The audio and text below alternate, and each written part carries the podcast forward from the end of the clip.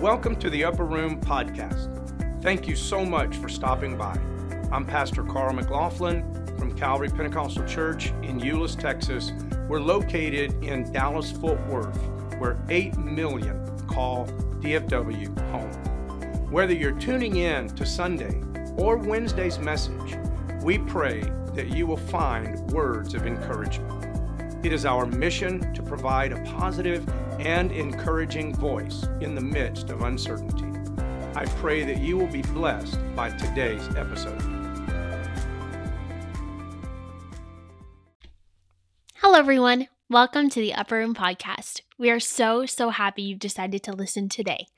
This Sunday, we heard from Dr. Is he a doctor?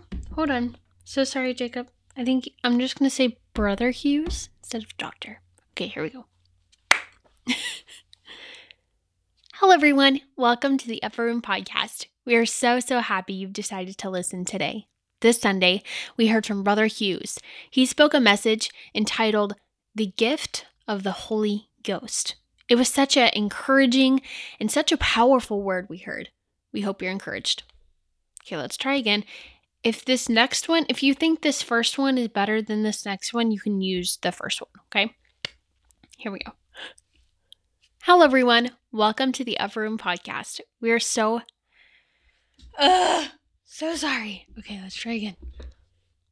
Hello, everyone. Welcome to the Upper Room Podcast. We are so, so happy you've decided to listen today. This Sunday, we heard from Brother Hughes. He spoke a message entitled The Gift of the Holy Ghost. It was such a powerful word. We hope you're encouraged today.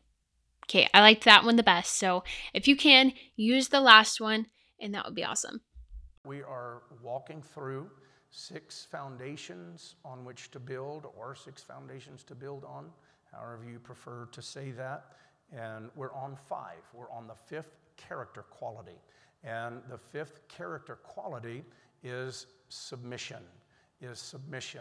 The competency that follows behind this character quality is alignment, spiritual alignment. And tonight, I want to explore and I would like to cover this term submission.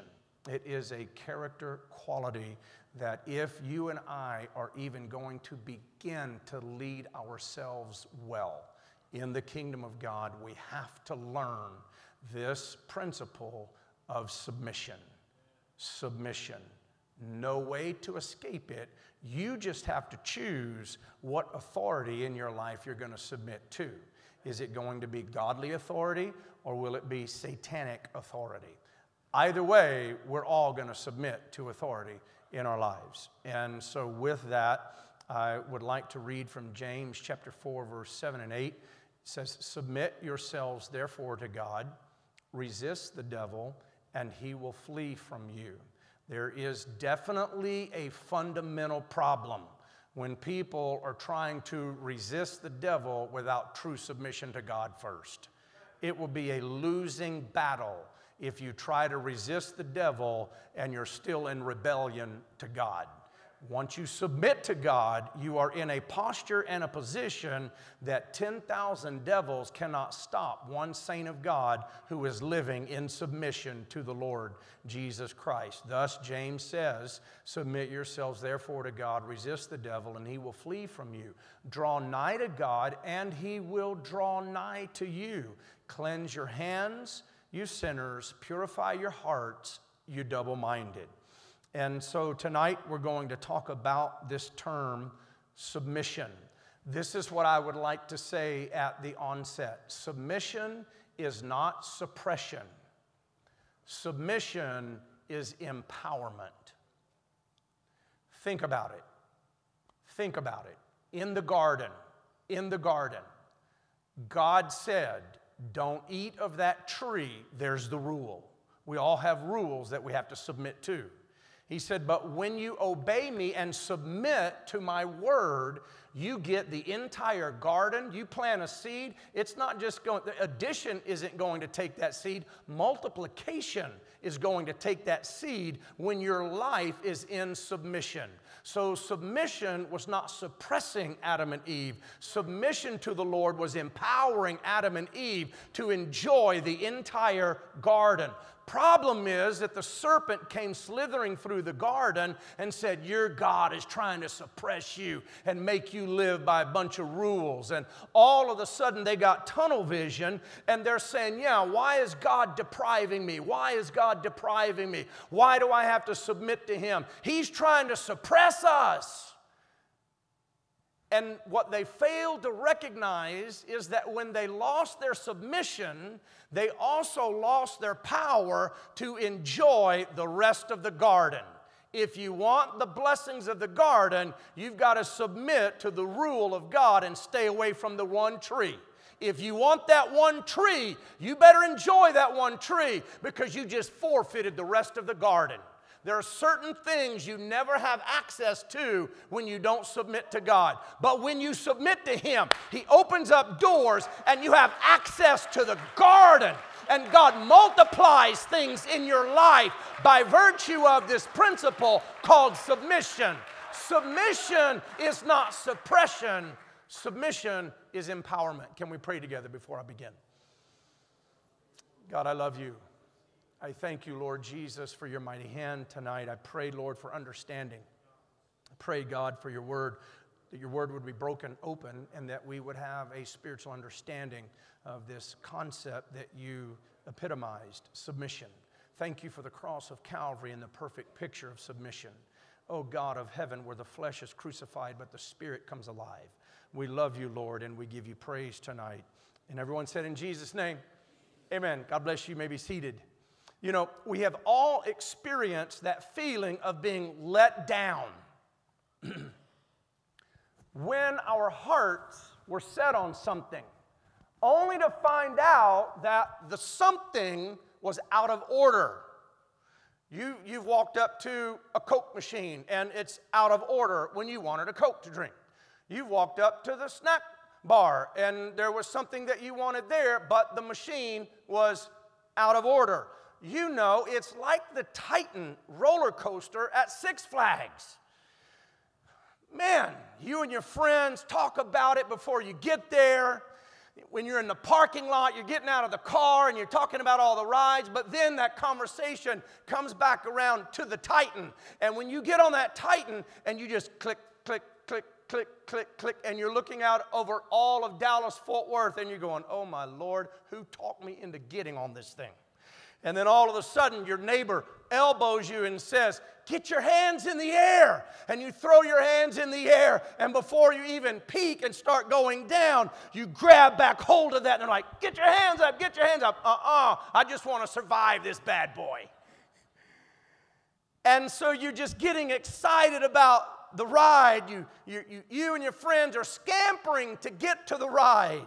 And as you approach the ride, you look up and for a moment you get excited because there's no line there. And as you near it, you go, wait a minute, this is one of the most popular roller coasters, the Titan, and there's no line. Ha, God, answer, I'm living in the favor of God.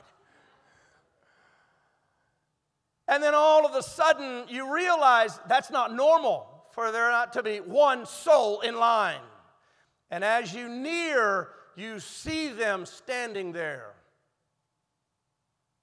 The Six Flags workers. You know, it's like, how come they can't go, hey, hi, how are you doing? It's like, like the military. Like you broke the law. You've broken the law. And you walk up, and all of a sudden you see the sign temporarily closed. It's not in working order, it's out of order. The rest of the day, the talk that night revolves around the fact that you did not get to ride your favorite roller coaster at Six Flags. Everything in the park and everything that day is affected by one ride being out of order. Far from a theme park is the kingdom of God. However, believe it or not, there are some similarities when someone is out of divine order. So let's talk about our first point tonight submission and divine order. When one person, when one person in a church is living out of order, and other people depend on that person to just be there and be open for the will of God, and they're not, there is a major letdown that's experienced. You know, if you've been on any kind of ministry and all of a sudden that individual starts backsliding or they go haywire and they're out of order or they, they decline and decline and decline and for some reason they start backing up and all of a sudden the entire church feels that one ride in the theme park that's out of order and the rest of the day is affected by it.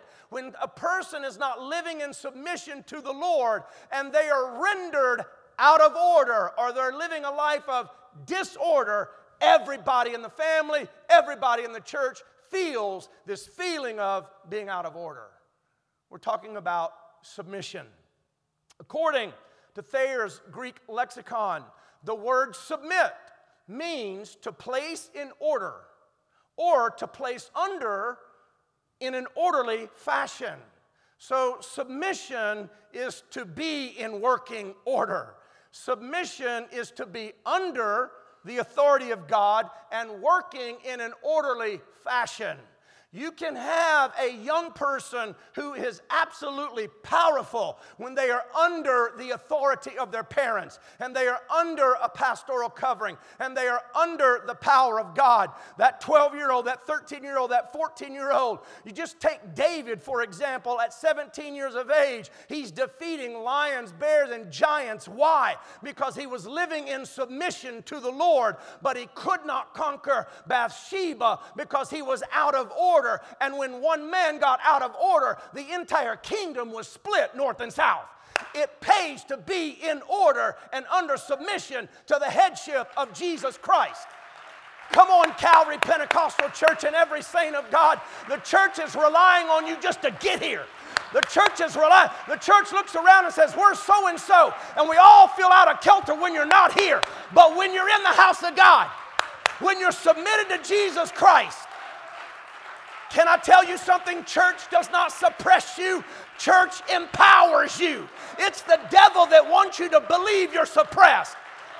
God is not depriving you of anything. The devil wants to rob you of the rest of the garden.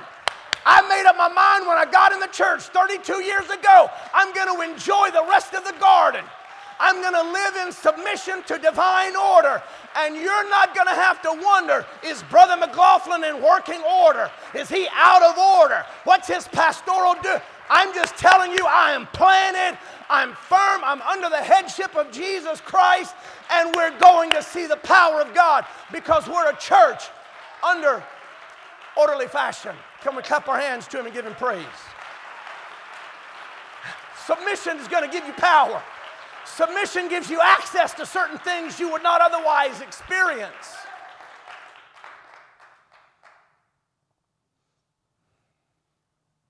Submission is when everyone is in their proper place and all are working together in an orderly fashion to accomplish the will of God. Submission to the will of God does not, and I think we know this if we've been in the church for five minutes, does not mean a pain free life where accommodations are made by God for our personal comfort. In fact, the opposite is normally true.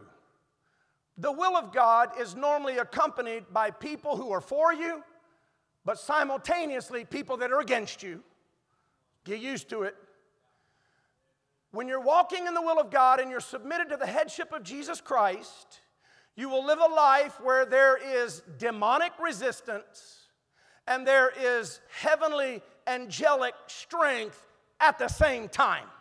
So, whatever your concept has been up to this point, well, you know, the devil is really working against me. I'm feeling so much spiritual resistance. Probably true, but don't ever forget that simultaneously there is an angelic presence that will show up and give the church strength. Let's not be a doom and gloom church that says, oh, he's just resisting me and the devil's having a heyday and the devil's winning. He may be fighting, but greater is he that is in you than he that is in the world. You got to make up your mind if he's for me, who can be against me? I'm going to live submitted. And by virtue of my submission, I have power and authority over him. I'm not giving him the time of day. I'm not pulling up a chair to converse with him. I'll rebuke him and put him in his place, and I'll live in my place under the order and the headship of Jesus Christ. The will of God. We see it being played out in Gethsemane, the Garden of Gethsemane. The Garden of Gethsemane, which means olive press. It was a place where they would take the olives. Well,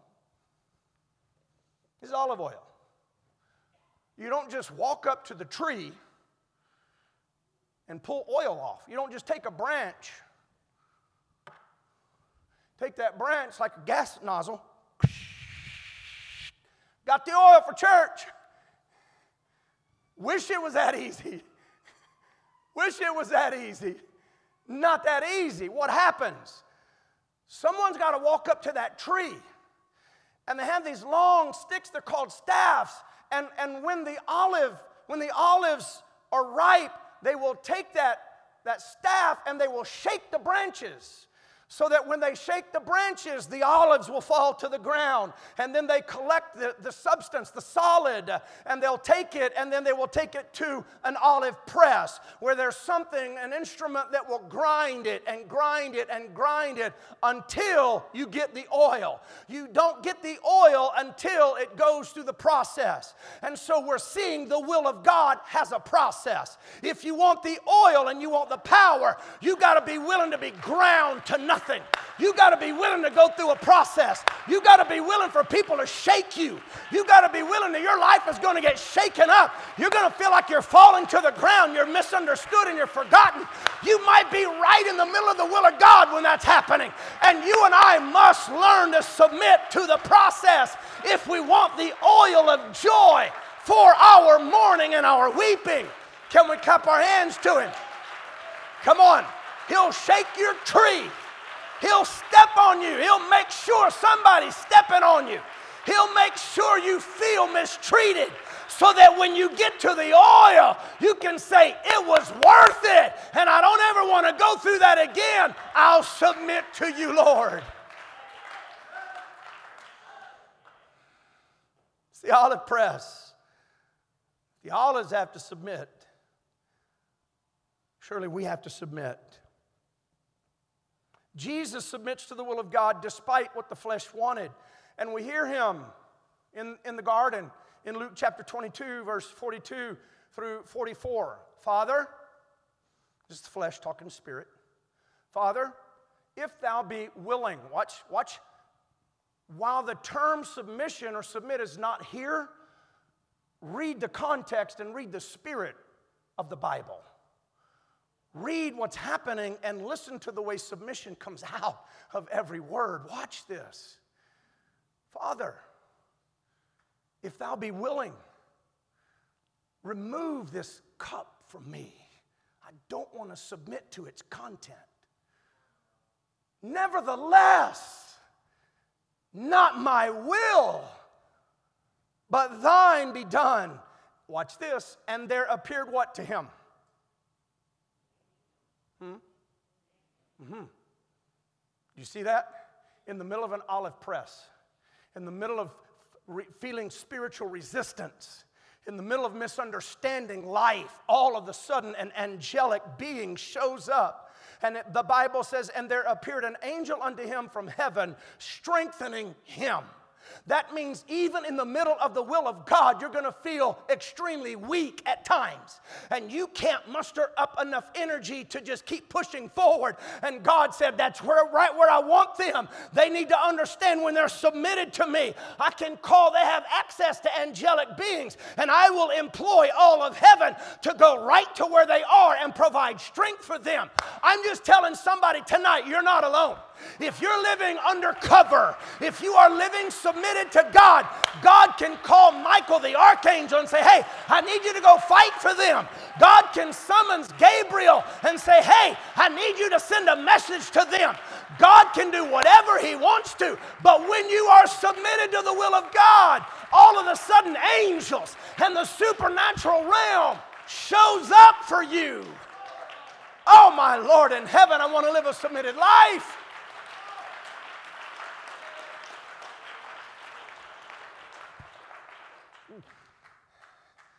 You would think that when the angel strengthened him, he would remove the agony. He didn't. He said, I need your flesh to feel this. And being in agony, he prayed more earnestly.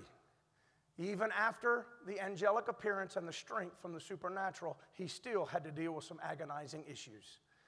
And he still had to learn how to pray in the will of God. And his sweat was, as it were, great drops of blood falling down to the ground. Notice in all of the Gospels, Luke is the only Gospel writer who mentions sweat like great drops of blood falling to the ground. The other gospel writers don't mention that. Luke is a physician, Luke is a doctor. He's looking at it through the lens of his medical profession. And he's looking at this agonizing prayer. And he says, Jesus in his flesh is sweating. He's in such emotional duress and anxiety and stress and suffering that when he's praying, that there, there is this this bloody sweat that's literally coming out of his body. According to the Bible Exposition Commentary, there is a rare physical phenomenon known as hematidrosis. Under great emotional stress, the tiny blood vessels rupture in the sweat glands and produce a mixture of blood and sweat. It was very likely that submission to the will of God brought about such pressure and stress that Jesus bled through a season of submission. We must underscore the fact that the will of God did not remove pain from the life of Jesus. God in flesh, Jesus Christ, could have removed all pain and suffering, but he wanted to be tempted in all points, like as we, yet without sin, so that he could both sympathize and empathize while remaining differentiated. Uh, he can reach in, he's not in there with, he reaches in and he pulls you out of the agony because he overcame the agony. When you live submitted to Him, He reaches in and He pulls you out of things uh, that you cannot get yourself out of. Submission is not suppression, submission is empowerment. And when you live submitted to Him, you have power.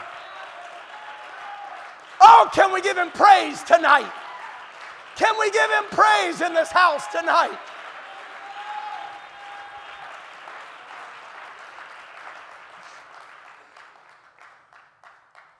We know that Jesus was, according to Hebrews 4:15, in all points tempted like as we are, yet without sin. According to Walvoord, and according to a little blurb that Jeff McGee sent me that I thought was so powerful from uh, Walvoord. Existing in Jesus Christ were temptability and incapability at the same time. He could be tempted to sin Yes, because he was 100% man. But at the same time of being temptable, He was incapable of sinning because he was 100% God, and God cannot sin. The only way that the God man could have sinned is if he would have lessened his position of deity. But he never lessened his position of deity, nor did he lessen himself as a human being. So while temptability was in him, he was incapable of committing sin because God cannot sin. That's why he can go through it and remain sinless, spotless. Let me say it this way take a match, throw it in gunpowder, it explodes because it's combustible.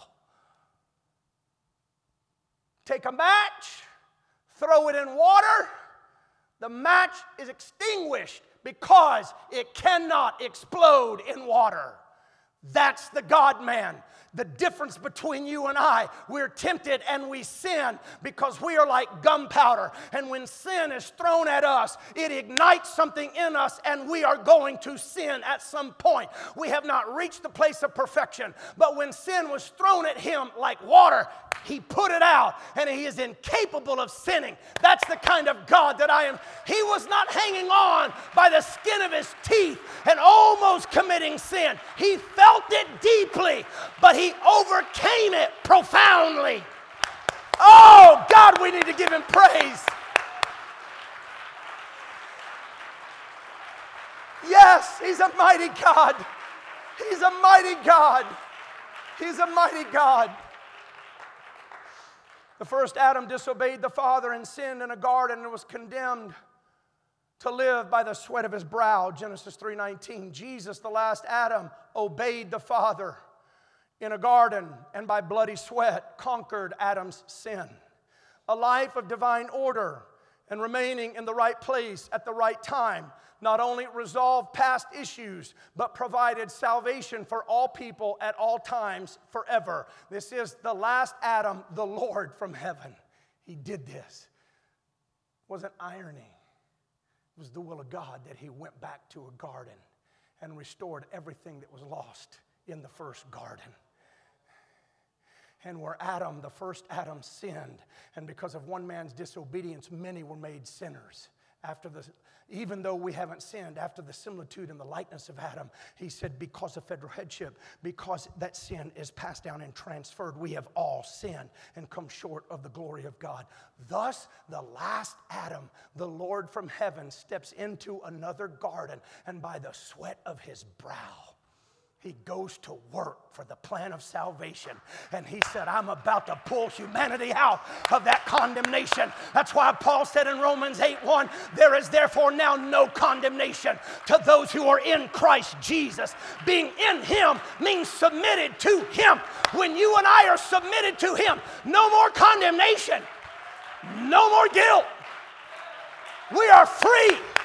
And whom the Son has set free is free indeed. I said, submission is not suppression, submission is empowerment over sin and shame. Oh, let's praise Him together. Let's praise Him together.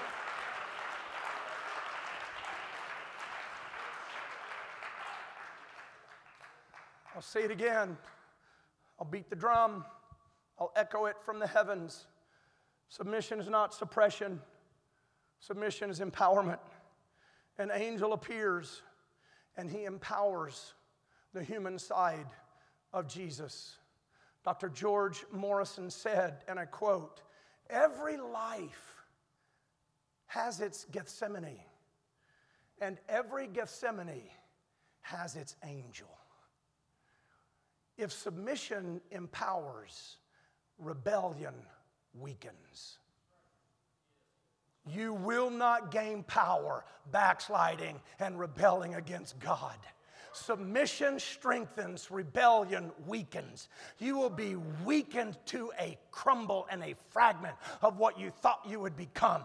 That's why when people backslide, they come back broken and undone, saying, I should have never left the church. And what do they want to do? They want to submit to God. They say, Pastor, just preach to me. Please preach to me. Tell me if you see me straying, tell me. What are they saying? I learned from pain out there. I don't ever want to repeat that sin again. And I just want to live in submission.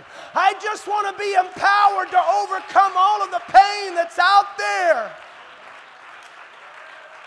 God, I want to be in submission to you. All was fine, all was fine in heaven until Lucifer was out of order. And he lost heaven, he lost his place. A lack of submission in heaven before sin was even there, but iniquity was found in him, and he chose. A lack of submission interrupted the function and the power of worship in heaven. Think about that. Think about worship and praise. It's not that we have a talented group, we need a submitted group. Because a talented group can still lack submission and we can interrupt the anointed flow and function of worship where heaven needs to kiss earth. And we recognize we may be fighting hell, but we've come to church and all of heaven has manifested itself in this place because the worship leaders and the praise singers are living a submitted life. And so James provides insight into defeating the devil. Submit.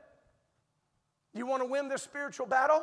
Okay, let me write volumes and volumes and volumes and volumes of book, and it's going to take you 15 years to figure this thing out. And you're going to have to go through multiple educational process. No, no, no, no, no.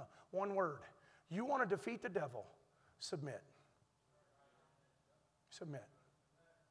Your life will not be complete until you submit. You know when you're filling something out online? You can do all that work and you get down to the bottom, and what does that one little word say? When you're transferring money over from one bank account to another bank account, and you want to make sure that there's money in there, and you, you go through all the process, and then all of a sudden that's that one little word. What's that word? Submit. And when you click submit, transactions start going into action and things start happening. I'm just telling you, this is what James said Submit yourselves therefore to God, resist the devil, and he will flee from you. Draw nigh to God, and he will draw nigh to you. Cleanse your hands, you sinners. Purify your hearts, you double minded. When we submit to God, we can resist all satanic power. And when we resist all satanic power, we can rest peacefully, knowing our submission causes him to flee. We submit we resist him, and he must flee. Disorder causes a shutdown, or at least a shutdown in certain people's lives. You know, let's go back to our introduction. It's kind of like walking through the theme park and looking up and going, oh no, it's out of order. Oh man. When we fail to submit, the whole process of our life is out of order. And you have to work really, really, really hard to try to make anything work. But when you're in the will of God, one of the best ways I heard it explained was this when you're in the will of God, okay, so here's the deal. If you've never driven a vehicle without power steering, you will not understand this illustration. But if you've ever had a car that had a transmission leak or a power steering leak, and that power steering fluid was pouring out like the Niagara Falls. And you had a hose running into it and a 55 gallon drum just as you're driving down. No, not really. When that power steering, and you know how it is, man, it's like, oh, green light, and you start turning, and then all of a sudden, because you don't have enough power steering, it's like, oh, it locks up on you. And you're like, and as soon as you, and then all of a sudden, man, it's, Yeah, experience. Been there, done that, got the t shirt. Here's the deal in the will of God, you know, you know what I'm talking about. You go out and test drive a vehicle. Some of your cars, some, some of us are driving such nice vehicles. You know what you do when you turn? Now you don't even have to parallel park.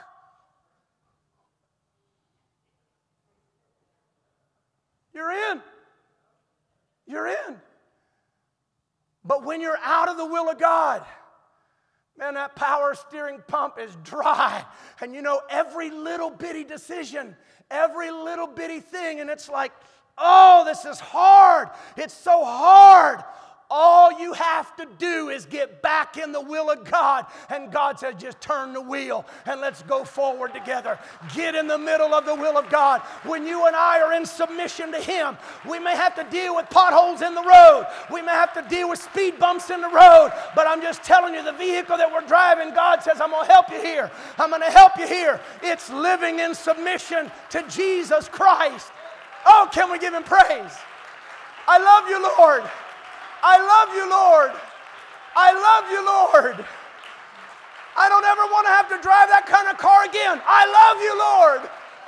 I love you, Lord. I told y'all that story about Jenna. I don't know, she had ridden with someone who was driving an older vehicle. And she came home, she was a little girl. She came home and she said, Dad, I said, What, sweetheart? I said, I rode in the coolest car today. I said, Are you serious? What, what kind of car was it? I said, I don't know what kind of car it was, but when you wanted to roll the windows down, you had to do this. I said, baby, when you get 16, I will buy you the coolest car in the world, and you'll be able to do this anytime you want.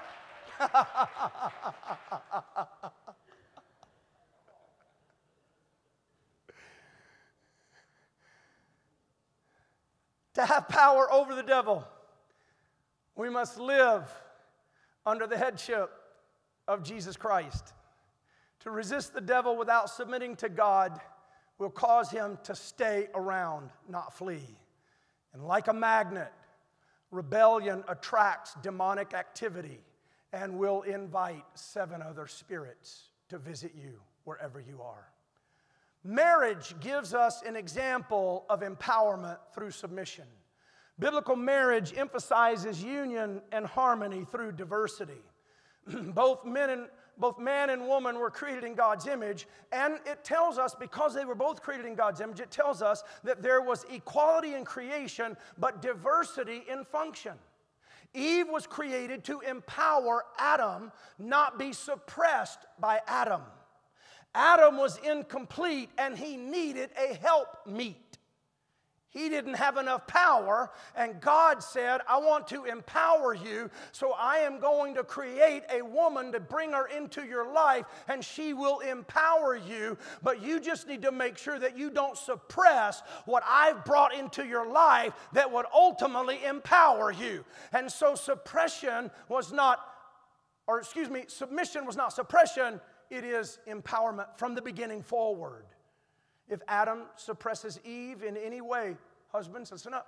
So I'm not Dr. Hughes, I'm not doing the marriage retreat, but I will throw this in for free. If Adam suppresses Eve in any way, he is working against the creative purpose of God. Because Eve was not created to be suppressed. Eve was created to function complete Adam and empower the two of them as a one flesh couple. If a couple married in Christianity under the headship of Jesus Christ as one flesh is not empowered to accomplish things exponentially more than you would individually, somewhere there's some suppression going on. Or there's a lack of submission to Jesus Christ and His will for your life. Because when both husband and wife are submitted as one flesh, look out hell's not going to stop them. They are going to do some very powerful things together in the kingdom of God. You with me? Through Eve's submission to Adam, she was accomplishing God's will, and Adam was empowered to be something that he could not be on his own. Adam was the head of Eve, and Eve was the empowering factor in Adam's life. Both Adam and Eve had to live in submission to the Lord. Headship is not dictatorship, headship is servanthood. Adam was to serve her, not rule over her as a dictator.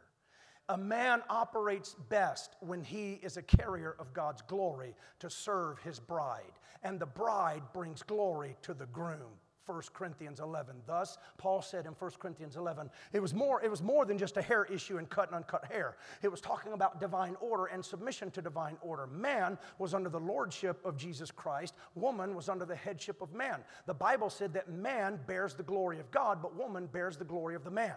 But when you put these two together and man is in submission to his Lord, Jesus Christ, woman is in submission to her husband, you put them together and there is a power to bring glory into the world. That's why a Christian marriage should be the greatest evangelistic tool in the world. They bring power on earth. Hallelujah. Amen. Husbands and wives, you ought to be infused with a brand new purpose. Come on, dads. You got to get under the lordship of Jesus Christ. Ladies, submission is not suppression, it is empowerment. And you bring things into that man's life that he could never be without you. Gentlemen, we need to be very thankful for our wives. Wives, appreciate, honor, and respect that man of God as he is under the lordship of Jesus Christ. Can we give the Lord praise?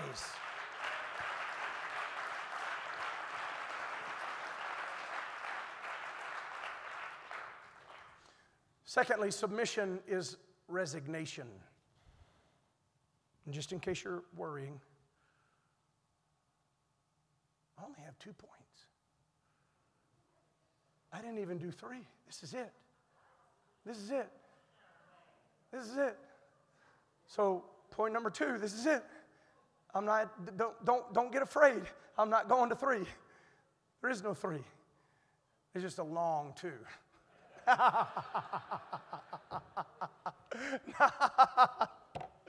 oh, time out. I need a drink of water. Hold on, hold on, hold on, hold on. Y'all ought to be in my shoes right now, man. It's like you get like 15 different looks on a statement like that. It's like, oh God, I shouldn't have said that. Submission is resignation. Have you resigned yourself to doing the will of God for the rest of your life? If you have not, you will, you will have to live off the next week. Let me just rush through this. Yeah, go ahead, preacher. Hold on.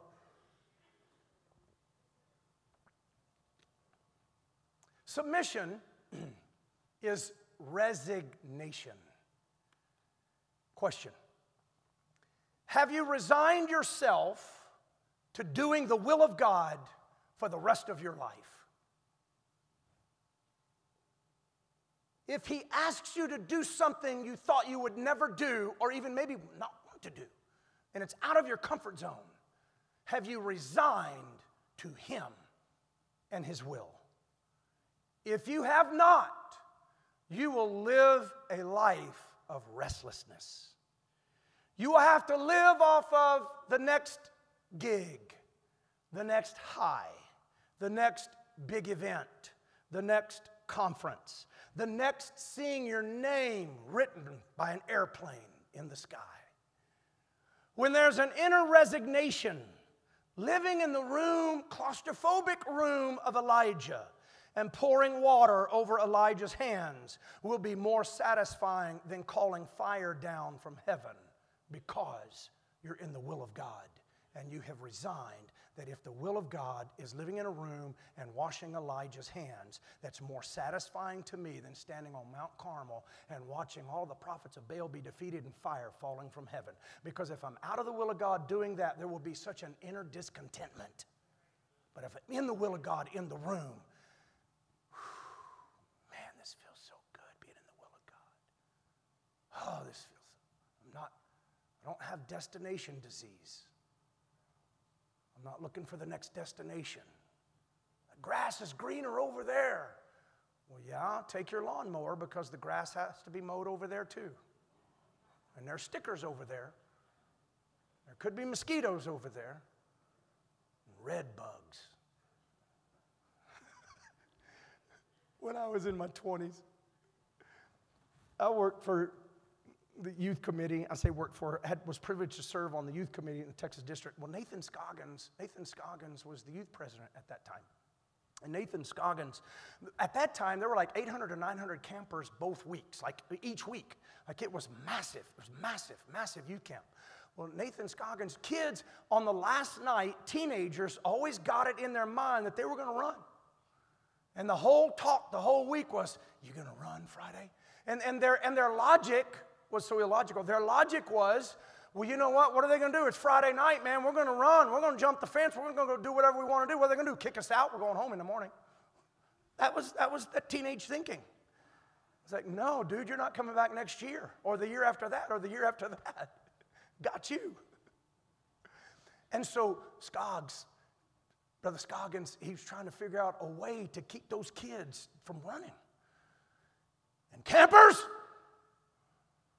you go out in those woods, there's red bugs out there.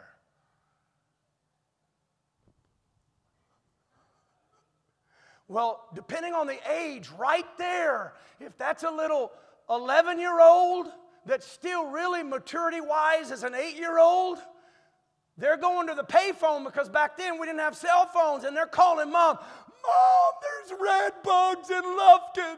Come pick me up. And I have no idea how I'm swinging that one around. I just remembered the story and I just, I could see. No, hey, some of you that went to Action Hour, you know what I'm talking about. Scoggins would get up there, man. He put the fear of God in you. He got, he's got the, and he, when he prayed, just paced back and forth.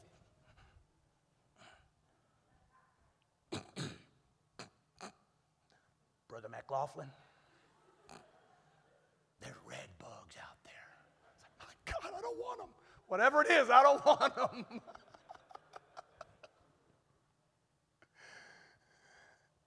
So, this absolutely wreck of a transition before Elisha received a double portion of the anointing. I know you jokers are like, how's he gonna pull this one around? I know what y'all are thinking over there. Keith, don't you say a word. Don't you be texting anybody right now. McLaughlin blew it, man. Pastor blew it on that one. I know how you jokers are working. The rest of you, it's okay to smile and laugh. We're having fun tonight. It's okay. It's okay. Before Elisha received a double portion of the anointing, he had to learn to live in the room of Elijah. God anointed three men to assist Elijah in the work Hazael to be king in Syria, Jehu to be king in Israel, Elisha. I mean, you got Syria, you got Israel. Hey, by the way, Elisha, I anointed you to go to the room. Go to the room of Elijah. According to Strong's Greek Hebrew dictionary, the word for room, this is what it means beneath, under, bottom, below, underneath, sweetness, subjection. Go to the room and you're going to learn submission. And you need to turn your submission into a sweet attitude by living beneath and being in subjection. Further, in Brown Driver Briggs dictionary, it means the place in which one stands. Submission, more than any other character, will teach you how to stand firm and do the will of God. And God sends you to your room to learn these lessons. It puts you in timeout. Elisha's submission was a critical characteristic watch this, that led to a double portion of blessing. We all want the double portion. We want to be blessed doubly. Well, the only way to get the double portion is to live in submission because submission was not suppression in the room, submission was empowerment to lead him to a double portion of blessing. Resignation implies giving up our understanding. Resignation implies giving up our self will. Resignation implies giving up our affection for the things that we love and surrendering. Surrendering to what? God's perfection, God's promise, God's purpose, and God's correction. When we live a life of submission, we resist making God try to prove himself or perform for us and pull rabbits out of a hat before we say we'll truly submit to you. It's told in Hebrews 5 and 8 that Christ learned obedience through what he suffered. There's only some things we learn through suffering. So if any of you are in the school of suffering right now, and you misunderstand life, and you're living in subjection to things, God's teaching you some things that you can only learn through suffering. Suffering teaches us obedience, and it also teaches us a lot about ourselves because you don't know much about yourself until you hit your finger with a hammer. You don't know much about yourself until someone makes you very angry. And then all of a sudden, something comes out of you that you didn't even know was living inside of you. Suffering has a way of teaching us about ourselves. Resignation is trusting God's perfection, promises, purpose, and corrections. So let's look at this together the perfection of God. Have we resigned to the fact that God is perfect and He does not make mistakes, and we are content living in submission with His will? He is perfect. Deuteronomy 32 4. He is the rock, His work is perfect. For all his ways are justice, a God of truth and without injustice. Righteous and upright is he. The description of God given in these verses contrasts strongly with the following description of the people of God. He is the rock. This is what we need to get. When you say, I'm going to submit to Him, this is what you get when you resign to His will. He is the rock, which means He is stable and He is permanent. And when life is chaotic, if we will just submit to Him, God is perfect and He's going to take care of everything. And though it may be crazy on the outside, when we have a characteristic of submission, we're comfortable on the inside because God is stable and God is permanent permanent. And we know that all things work together for good to those who are called by God, who love Him, and He has a predetermined plan for them. The only stability in life is in submitting to Him, the great rock. His works, Deuteronomy said, are those, those are His actions. His work is perfect. What's He working in your life right now? Are you complaining about something right now? Because if you're in the will of God, and you can emphatically say, I am in the will of God, and you're complaining about something right now, then you don't really believe His work is perfect. Because when you believe He's perfect, that means His actions and the way that He works. Listen to me. The will of God goes through the hands of people. People may mistreat you, but if God can use Potiphar. And if God can use Joseph's brothers, and if God can use Judas, and if God can use the Roman soldiers, then God can use people that seemingly feel like it's working against the will of God to bring about the will of God.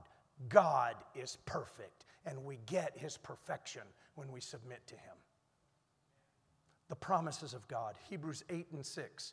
But now he hath obtained a more excellent ministry, by how much also he is the mediator of a better covenant, which was established upon what kind of promises? What does it say? Hebrews chapter 8, 6. Watch this. More excellent ministry, better covenant, better promises. When you're in submission to his covenant plan, New covenant. When you open up your Bible and you're reading Old Testament, that's Old covenant. When you go to New Testament, that's New Covenant. So, what we're talking about here is a comparison between the Mosaic law and the New Covenant. And what he's saying is that God became flesh, He is the mediator, and by virtue of this God who became flesh, He mediates, He goes between you uh, and whatever you're going through. For what reason?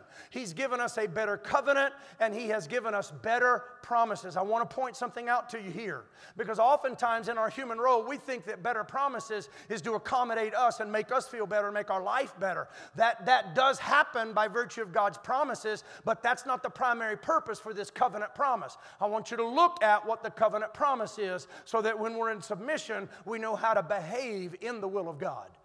The new covenant, the New Testament plan of salvation, contains better promises than the old covenant, which was under the law of Moses. The new covenant is God's appointed vehicle for fulfilling the Abrahamic blessings to Israel. Not only to Israel, but to the whole world. The Abrahamic covenant also promised universal blessing. This passage is not about us being blessed as much as it is about being a blessing to others through God's promise. So ask yourself a question. If God brings a blessing into my life through his promises, am I taking this and holding it on for my, to myself? Or do I believe that I am a New Testament extension of the Abrahamic covenant found in Genesis chapter 12 and 13 that said, through one seed, and that is Jesus Christ, all of the world will be blessed through that one seed. That's why the New Testament is a better covenant because God became flesh, submitted to the cross so that he could then give us the Holy Ghost. Holy Ghost is inside of us. He blesses us with promises not to hold on for ourselves, but so that the whole world may know Jesus Christ. When you and I are in submission, we're going to go out and teach Bible studies. When you and I are in submission, we're going to help other churches have revival. When you and I are in submission and we resign to the will of God, we're going to go help revitalize little church plants uh, and home missions churches that may have been in existence for 30 years, but they're, but they're falling and they're floundering around. When you and I are in submission to the promises and perfection of God, we recognize we're tied to Abraham, but we're also tied to eternity. So any promise that comes into my life, I am to distribute or redistribute a portion of that back to this world so they can be blessed through my blessing. You want to dry up, church? Keep everything in your pocket and never share, never bless anybody else. You want to be a church full of nostalgia? That we have to worship our past more than excited about our future? Quit giving your blessing and quit giving your promise. But if you want a bright future, if you want to pack this place out, if you want to knock these walls down, if you want to build again, if you want to build a family life center, when the promise comes to you, it's for the purpose of evangelizing the lost. God blesses us so that we are a blessing to other people. Can I get an amen? This word submission does not suppress. Submission blesses you to empower you to have revival and evangelize the lost. Can we clap our hands and give him praise? We need to distribute the blessing. Don't hold on to it.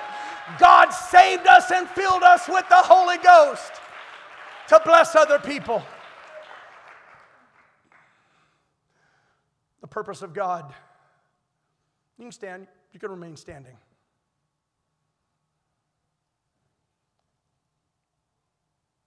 So we've talked about the perfection of God, the promise of God, the purpose of God.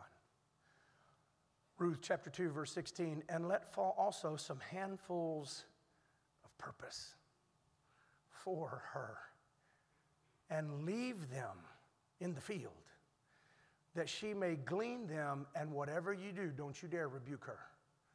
Don't you dare hinder her when she's walking through the field finding her purpose. Boaz said, Leave her alone. God has purpose for her. Ruth entered the field, and Boaz ordered his workers to do more than let her glean among them.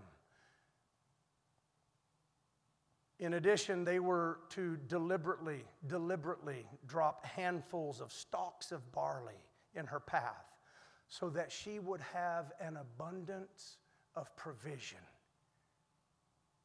He said, Man, you, you're going to have so much of a harvest, men.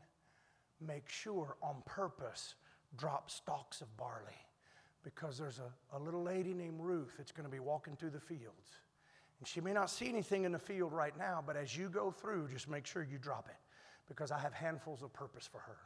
And when she starts picking it up, I don't want you rationing it. I don't want you saying she has too much. When she starts collecting it all, I want her not to just have a provision. I want her to have an abundance of provision. And as she is bringing that in, and you look at her and she's got, she's just, she's walking out of that field. She walked in empty handed and she's walking out of that field so blessed by God. Don't you dare rebuke her and don't you dare hinder her and say, well, you need to leave some back in that field. Uh uh I have handfuls of purpose for her. When you submit to God, you get His perfection, you get His promise you get his purpose. And finally, the greatest of all these, you get his correction.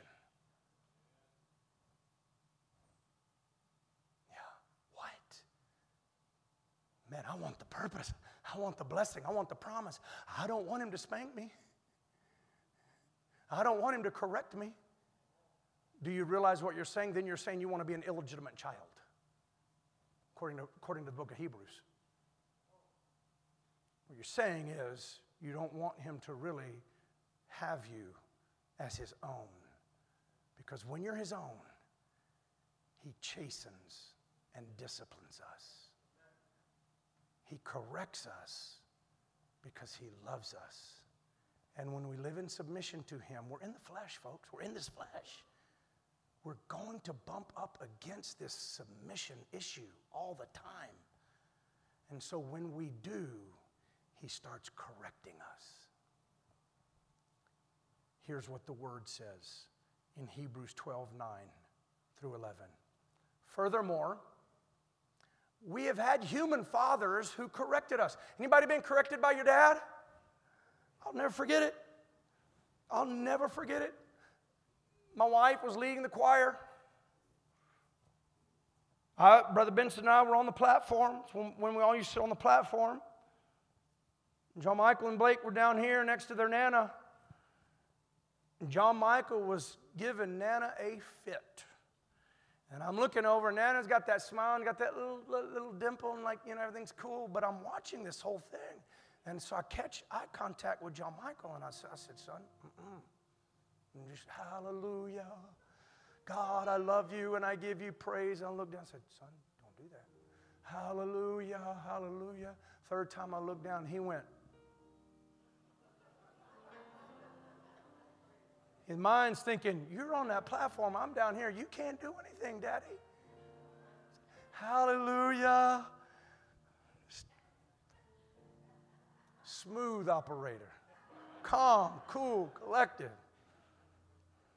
His, his eyes got that big. Nana was being a wonderful grandmother. You know, oh, Carl, don't, don't, Carl, don't. Yeah, it's a grandmother. That's what grandparents are supposed to do. I think my Mimi spanked him one time. Vita said, Yeah, because you made her. Oh, do I said, Come on, son. Grabbed him by the hand. He said, Where are we going? I said, We're going to Papa's office. Because you remember on Midway, Papa's office was right there. We took him by the hand. I said, Come on, it's church. Y'all were all praising the Lord. I said, Son, you're about to get a spanking. I took my belt off. I said, Papa had those bookshelves. You remember those bookshelves in his office? I said, Son, put your hands on the bookshelf. Oh, this is going on. I have to preach after this. I said, Son, put your, put your hands on the bookshelf. I said, I'm going to give you three swats. Hated it. Hated it. Hated it Son, I love you. You disrespected me, disrespected your grandmother, disrespected the house of God. I'm going to give you some spankings right now. Whack. Whack. Whack. Come here, son. Uh, he was little, well, he was never little, but he was little to me. And, and I took him and I said, Bubba, I love you. I love you. Daddy loves you. It's God's house and I need you to respect what's going on. You knew that I was up there and you knew Mama was directing the choir. I love you, Bubba. Get in there and let's go worship God together.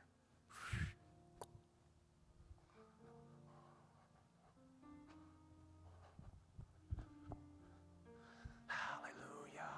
Hallelujah. Hallelujah. It happened just like that. Furthermore, we have had human fathers who corrected us, and we paid them respect. Shall we not much more readily be in subjection to the Father of spirits and live empowerment? For they indeed, for a few days, chastened us as it seemed best to them to correct us. But he does it for our profit. Why? Why does he correct us? So that we may be partakers of his holiness.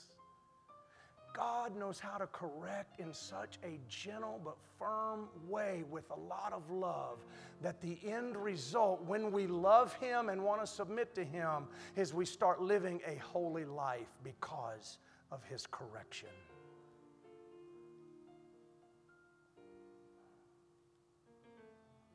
Verse 11 Now, no chastening seems to be joyful for the present.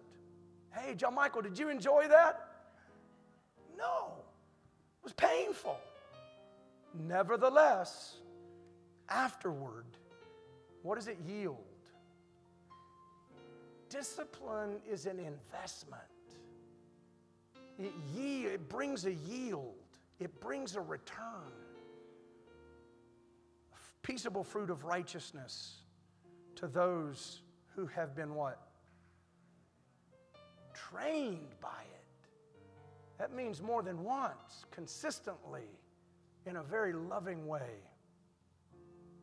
So I have three questions.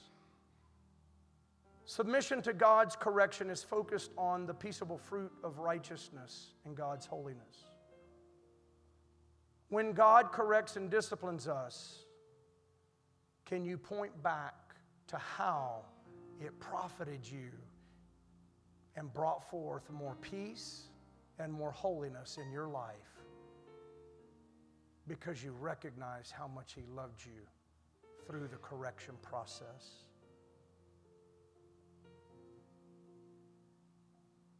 One other question How will God's holiness guide you to make right anything wrong between you and God and between you and others? Because you need to listen to me. This isn't an issue just between you and God. If you have something wrong between you and others, God wants peaceable fruit of righteousness and holiness.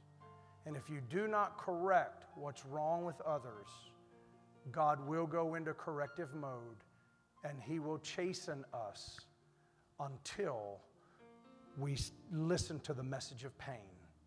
And that pain is telling us get right with your family members, get right with your brothers and sisters, get right with people, because I need peace and holiness to be lived out in your life. Can we bow our heads? The altar's open for anyone who would like to come tonight to the altar. Maybe we would call it an altar of submission,